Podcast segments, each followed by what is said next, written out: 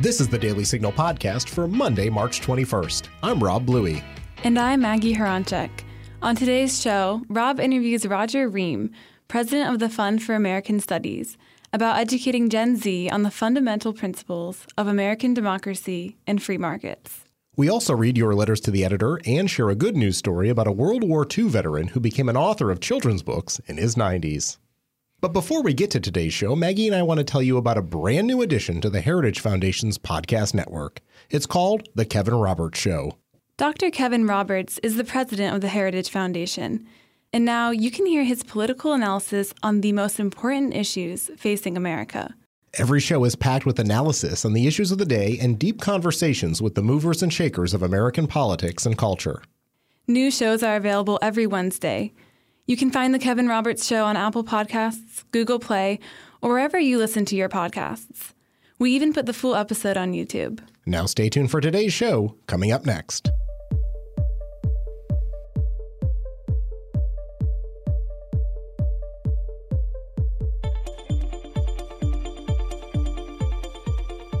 Generation Z is already making its mark on America. Born after 1996, these young Americans came of age in an era of rapid technological change smartphones, social media, and our interconnected world.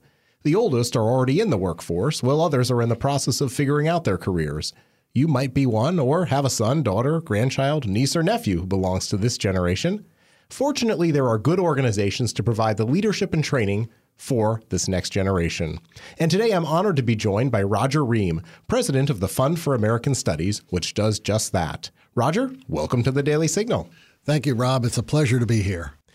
In the interest of full disclosure, I've been a supporter of the Fund for American Studies for many years and serve on the Board of Visitors for your journalism and communications program. So I thank you for the work that you're doing, and I look forward to continue to support you in the years to come.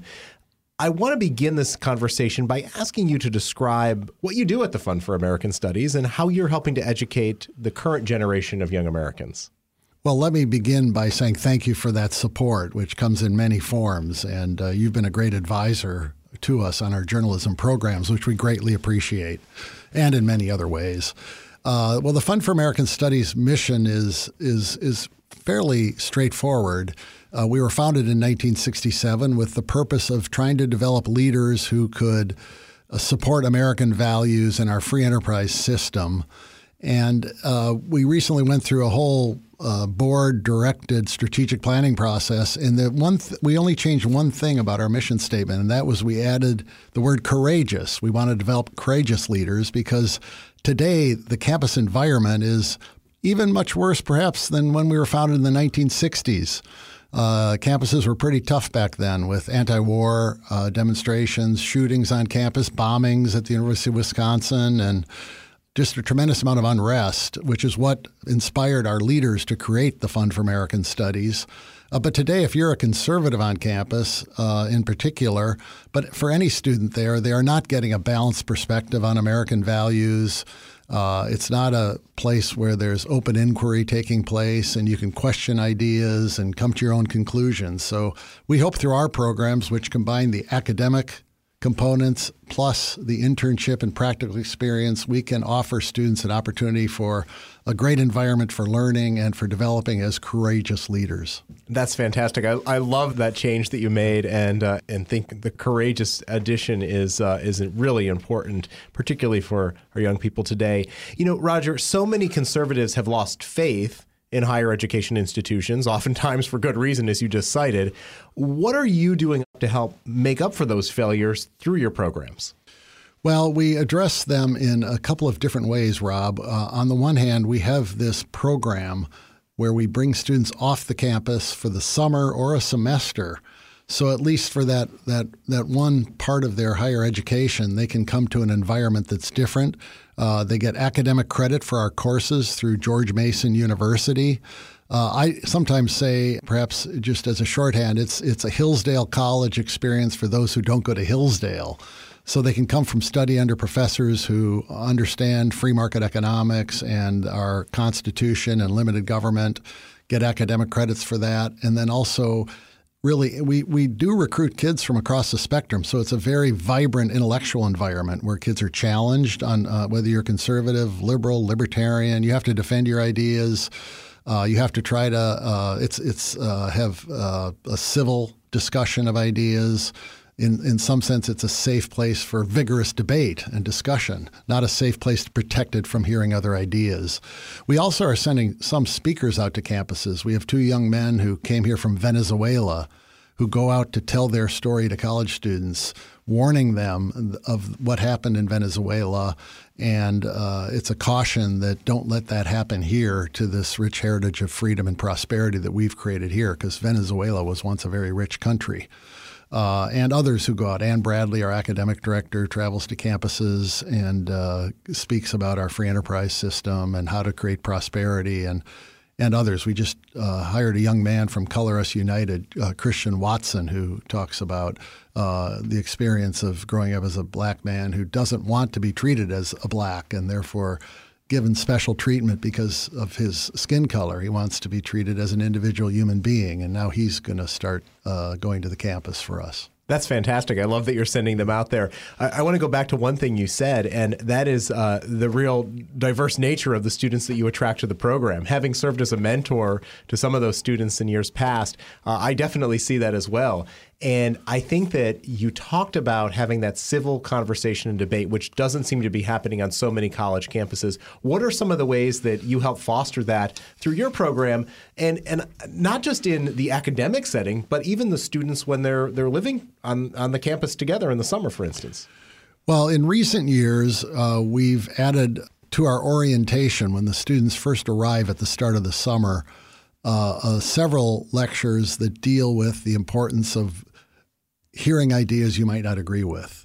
Uh, we bring in some speakers. We have uh, Greg Lukianoff, the head of FIRE, talk about the importance of free speech on campus. We have several others talk about the importance of diversity as it relates to intellectual ideas, and uh, just just you know tries to set the right tone for the summer uh, so that when students get into the classroom and hear perspectives from professors and other students that they might not have otherwise heard, they aren't going to react by closing up and saying, you know, you can't express those ideas.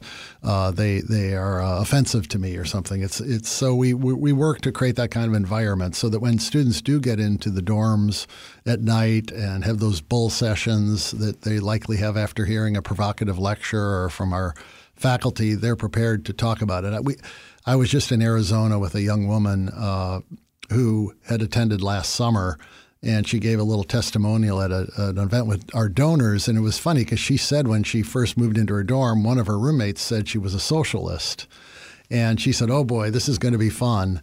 And she realized that what the summer did for her as a conservative was it taught her how to present her ideas in a way that would be influential to this woman calling herself a socialist and she said when she got out of the first course with Anne Bradley, a free market economics professor, this socialist said, I really agreed with everything that Anne Bradley said.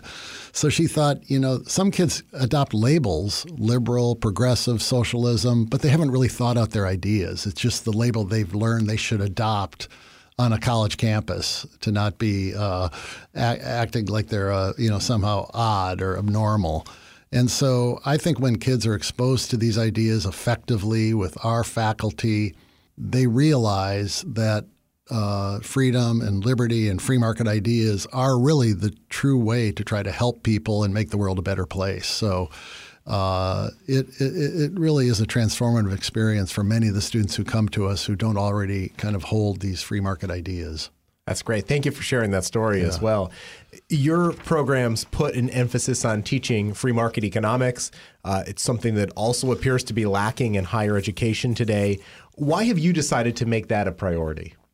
Well, it, it was always uh, one of uh, the important things we did in our programs was teaching economics, particularly to journalism students. Uh, but in 2013, uh, we formed a merger of sorts uh, by taking over a group called the Foundation for Teaching Economics, which is located in Davis, California.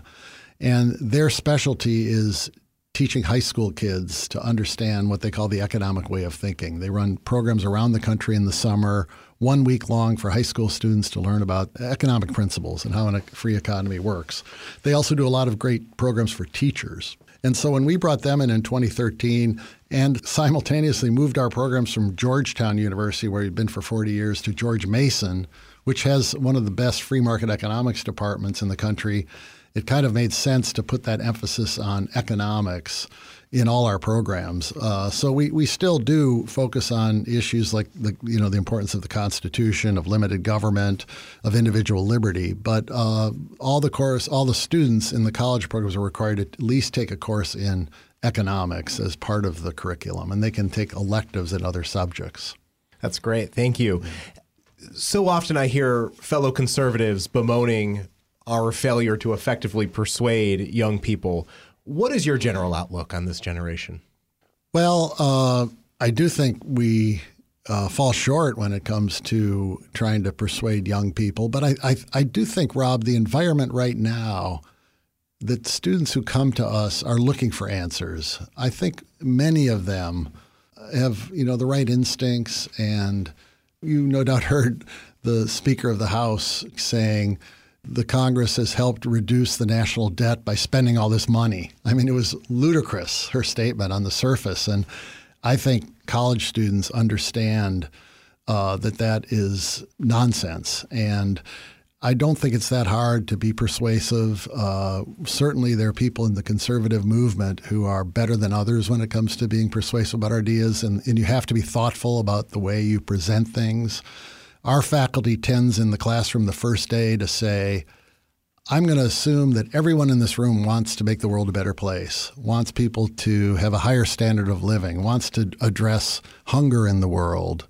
And this course is going to be dedicated to trying to figure out how to do that. So let's together explore ideas and see if we can come up to some conclusions about how to make the world a better place, because that's what we all want. So we start with that common assumption. And that's generally true, I think, of most people. And then as she or he on our faculty works through these ideas, I think it brings students to a conclusion that it's through markets, through private ownership, private property, uh, that you know people create wealth. And of course, I think college students are feeling the effects of our economy right now, whether it be inflation or, or the supply chain or, or other factors that are having a real impact on their lives, uh, just as they are for all of Americans. Uh, last year, you were honored with the prestigious Bradley Prize, and in your acceptance speech, you spoke about the importance of equipping the next generation with the tools to defend free market capitalism. How can we do that? Well, I, being the son of a preacher, uh, one thing that's always been important to me in my outlook on this is you must teach it, you know, have a real moral clarity to the way you teach, get you know, start with basic uh, Judeo-Christian moral principles uh, in building the case for a free society. You you begin by talking about the worth of the individual, which is where I say the Judeo-Christian outlook teaches you that all individuals are children of God, and therefore they deserve dignity and respect. Uh, they deserve the opportunity in life to use their skills, their talents, to get ahead. And when you create a society that's patterned after the Great Society, and you know, cradle to grave, you can be a ward of the state from the housing provided for you, your food stamps, your welfare. You get to the end of life, you know, what have you, you know, what has your life been worth if that's how you've lived your whole life? So only in a free society where you can succeed or fail, uh, take advantage of opportunities or ignore them when they come upon you, uh, can you really have lived a meaningful life? So I think the principles we teach in economics, in limited government, are the principles that are most consistent with those guiding principles that we learned from our Judeo Christian heritage, uh, the, the bedrock foundation upon which our Constitution was framed and our, our Declaration of Independence proclaimed. So I just think you know that's that's where you start in trying to reach students. In light of that, you're you're well aware, as I am, that there are some conservatives who have started to question this uh, belief in free markets and have proposed uh, solutions that would expand the role of government, particularly at the federal level. Should we be worried about this? We should definitely be worried about it. there's several ways I think to approach that, but first and foremost, as conservatives, we should understand the grave, grave danger of giving government more power. Uh, first of all, our guys may be in charge today, but their guys will be at some point. And in fact, generally it is their guys who are in charge of these bureaucracies we've created that are supposed to carry out these these orders. And uh, in the in the book by Ludwig von Mises on bureaucracy, a very short book of his, you learn is that government can't function properly. It's not going to achieve the ends you want it to achieve. The incentive structures are such. There's this knowledge problem, the, the lack of profits and losses.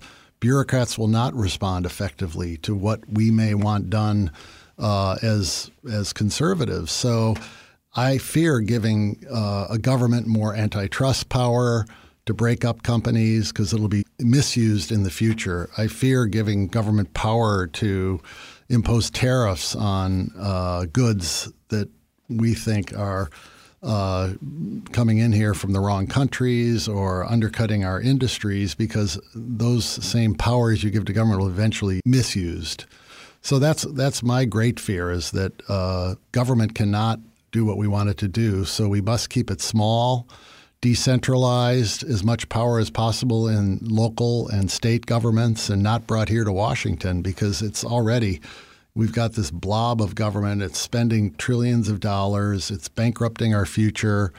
Uh, it's misusing its powers, and it's a big burden on our society and is impacting our standard of living. We've seen that with COVID. We've seen that in other ways. So I, I, I, think conservatives should continue to stand for our Constitution and the limitations that are found in there when it comes to the federal government. Well, I agree with you on that for sure.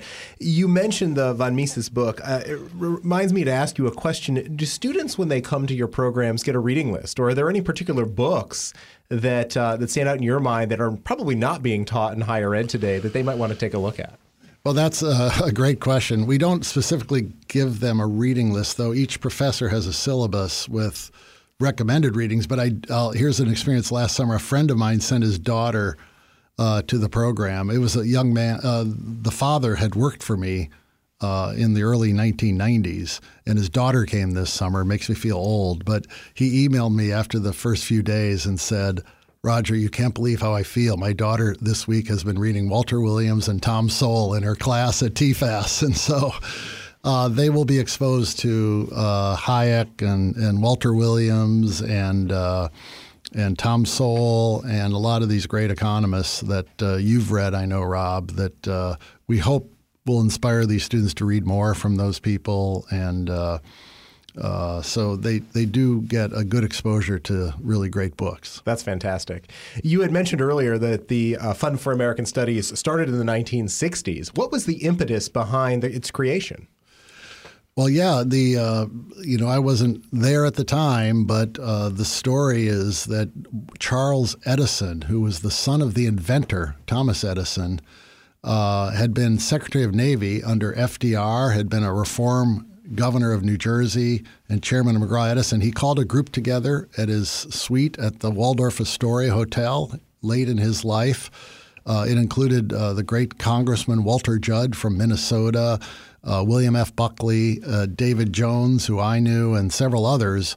And uh, he expressed uh, the vision of an organization that would bring young people who seemed in the campus unrest going on at the time to be questioning American values. So let's bring them together in the summer, come the best and brightest, and expose them to the American political and economic ideas. And they can make up their minds, but at least they have to hear about those ideas first.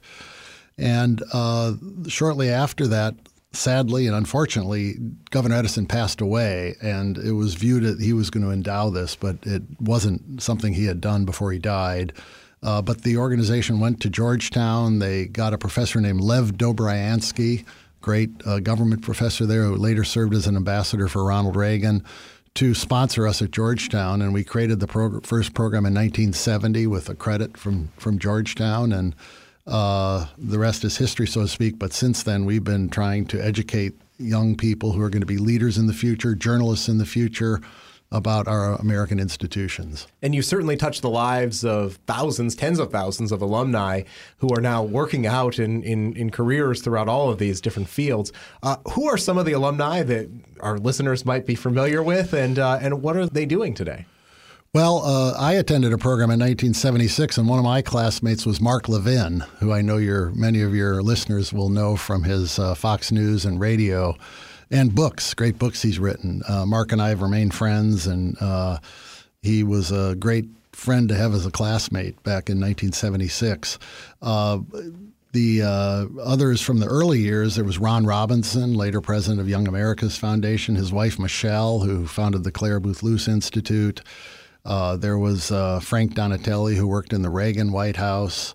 Uh, in the 80s, Clint Bolick, who founded uh, the Institute for Justice and was later at the Goldwater Institute before now serving as an Associate Justice of the Arizona Supreme Court, a great defender of uh, school choice programs and reform in education. Through our Robert Novak Journalism Fellows, we have, have a lot of outstanding alumni, like such as Mollie Hemingway and uh, Tim Carney, who's at the Washington Examiner uh, Joy Pullmann at the Federalist. Uh, we have uh, Kat Timpf, who's also at Fox News, uh, who've received Novak fellowships from us, and uh, we have two serving in Congress now: uh, Republican David Rouzer of North Carolina, and and a Republican from Tennessee, David Kustoff. we've had others in the past. We probably have about three dozen or more serving on the staffs of members of Congress and uh, we have some serving in state legislatures around the country as well. Well, a great reach and impact. Thank you, Roger. I'm particularly thankful for the work that you are doing in the journalism field. In addition to having uh, that great program for uh, on economics and other issues, you also, as you mentioned, offer the Robert Novak Journalism Fellowships. You uh, have a relatively new fellowship with the Wall Street Journal, which uh, you just made some news on uh, recently. Why have you made this commitment to journalism? And tell us a little bit more about these programs. Well, yes. Uh, from close to the start, we had created uh, campus programs for young journalists, and we'd go out to campuses and hold conferences uh, in the 70s, and that evolved into a summer long program for journalism students. Uh, it was called the Institute for Political Journalism, now the Program on Journalism and Communications. So we'll select uh, if we can, 40 to 50 uh, young journalism majors, bring them to Washington for an internship and courses in economics and government, and uh, try to set them on a path where they get career experience in the internship that'll make them successful in their careers. Uh, a natural follow on to that was when in 2013 we took over the Robert Novak journalism program. Bob Novak, great journalist, covered politics and wrote a column for decades here in Washington. Uh, he had helped inspire that program with Tom Phillips, and it's a fellowship for a year for young journalists less than 10 years of experience who have a great writing idea or writing project idea, preferably a book, and they submit the project ideas to us. We'll pick six or seven and give them a fellowship so they can take some time off, do the research, do the you know, use the shoe leather that'll enable them to publish a book. And a lot of great books have been written. I think we have over 75 books that have come out of that program, uh, some bestsellers, and it's really helped these young people establish themselves and move on in their careers, as with Mollie Hemingway as an example of that. Tim Carney, too, will tell you that's what started his career. And then, uh, in fact, we've just opened up applications for this next round of, of Robert Novak Journalism Fellows the Rago Joseph Rago Fellowship is is a great one. It was what Joe Rago was a Pulitzer Prize winning editorial writer for the Wall Street Journal. He died suddenly in his sleep, and his parents and friends uh, came to us about establishing a fellowship in his name. We pay the salary of a young journalist with less than five years' experience to work at the Wall Street Journal on the editorial page for nine months. It's a great way to honor Joe Rago's memory as a great Pulitzer Prize winning journalist who wrote great columns on Obamacare and a great way to get young people on a path to careers in journalism. You mentioned uh, some some application uh, deadlines coming up for our listeners who want to learn more, or if they have children or grandchildren or nieces or nephews who would like to participate. Uh, how can they go about doing that? Well, we are recruiting right now for uh, summer of 2022 programs, which will start in June and run for eight weeks. Uh, the information can be found on a very easy to find website, uh, dcinternships.org. If you go to dcinternships.org, it gives you all the information there. We had a application deadlines that move. We had one yesterday, but we're extending deadlines toward early April. So anyone who's interested uh, can uh, apply now. Find the information. We provide the housing. It's it's live, learn, and intern. We we do everything for a student. We'll get them the internship. Uh, they get enrolled in the courses at George Mason. We've got co-curricular activities that go on, from everything from visiting monuments and seeing Washington to going to briefings, hearing great speakers. We do a congressional briefing with members of Congress uh, get here from different agencies and individuals. So uh, a lot of our students have the opportunity to come to the Heritage Foundation and other think tanks. So just a great idea for any young person who's interested in public policy, journalism, international affairs, even business. Uh, I recommend it very highly. And we have lots of scholarships available as well to defer the cost of the program. Well, we've been honored to host them here, and uh, we thank you, Roger, for your leadership of the organization. Uh, again, for our listeners who would like to learn more, it's dcinternships.org. We'll be sure to leave a link prominently on the website as well as the show notes for, for this episode. Roger, thanks for being here today. Well, thank you, Rob. I have a great uh, affinity for all the work you do here. The Daily Signal's great. Uh, I really admire what you've built here, and uh, it has a lot of influence. So thank you for what you're doing. Thank you. Do you have an interest in public policy? Do you want to hear lectures from some of the biggest names in American politics? The Heritage Foundation hosts webinars called Heritage Events Live. These events are free and open to the public. To find the latest heritage events and to register, visit heritage.org/events.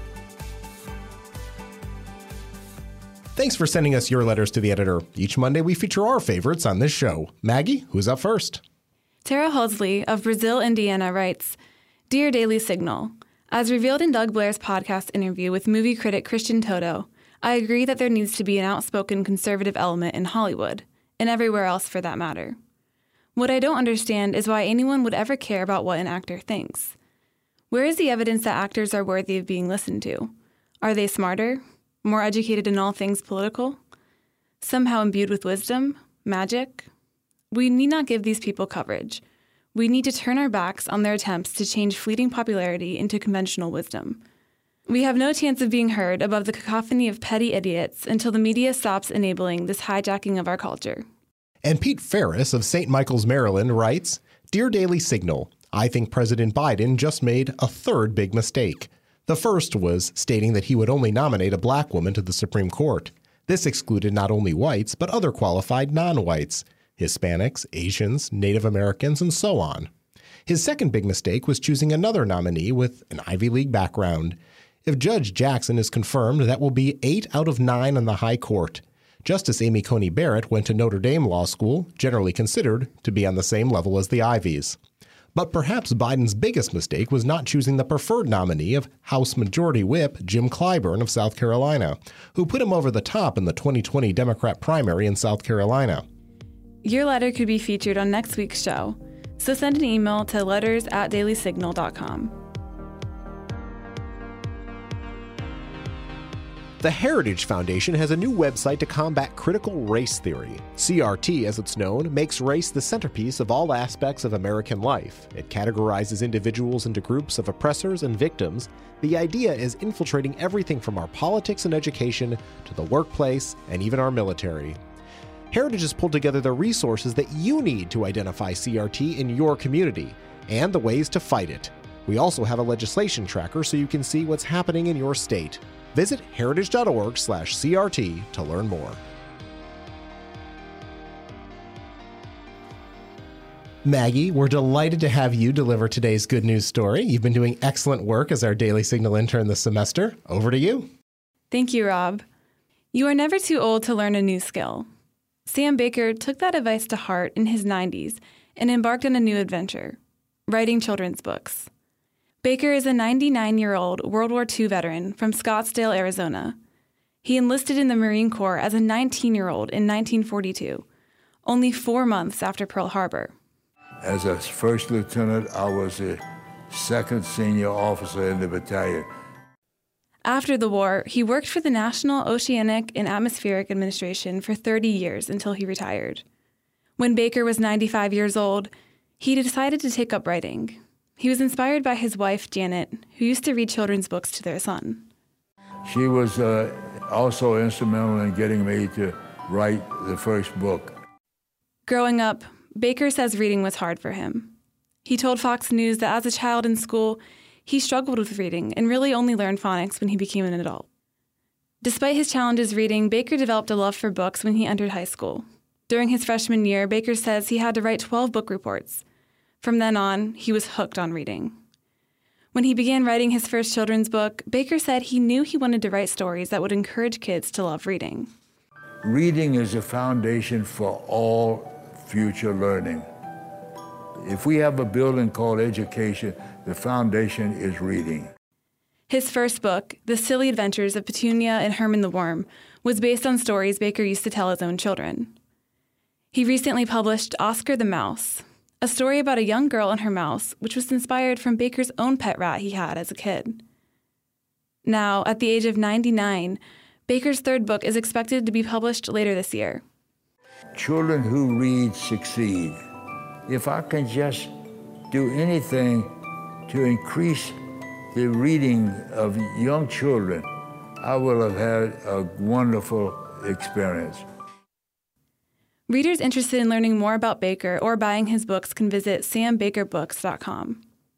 Maggie, thanks so much for sharing that story. What a fantastic individual for for taking this up at such a stage and later in life. And I'm grateful for you joining us on our show today as a guest host for Virginia. We're grateful for all that you're doing this semester at the Daily Signal. We're going to leave it there for today's show.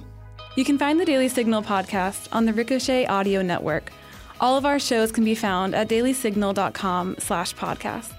You can also subscribe on Apple Podcasts, Google Play, or your favorite podcast app. If you like what you hear, please leave us a review and a five star rating. It means a lot to us and helps us spread the word to other listeners. Be sure to follow us on Twitter at Daily Signal and Facebook.com slash The Daily Signal News. Have a great week. The Daily Signal podcast is brought to you by more than half a million members of the Heritage Foundation. It is executive produced by Rob Bluey and Virginia Allen. Sound design by Lauren Evans, Mark Geiney, and John Popp. For more information, visit dailysignal.com.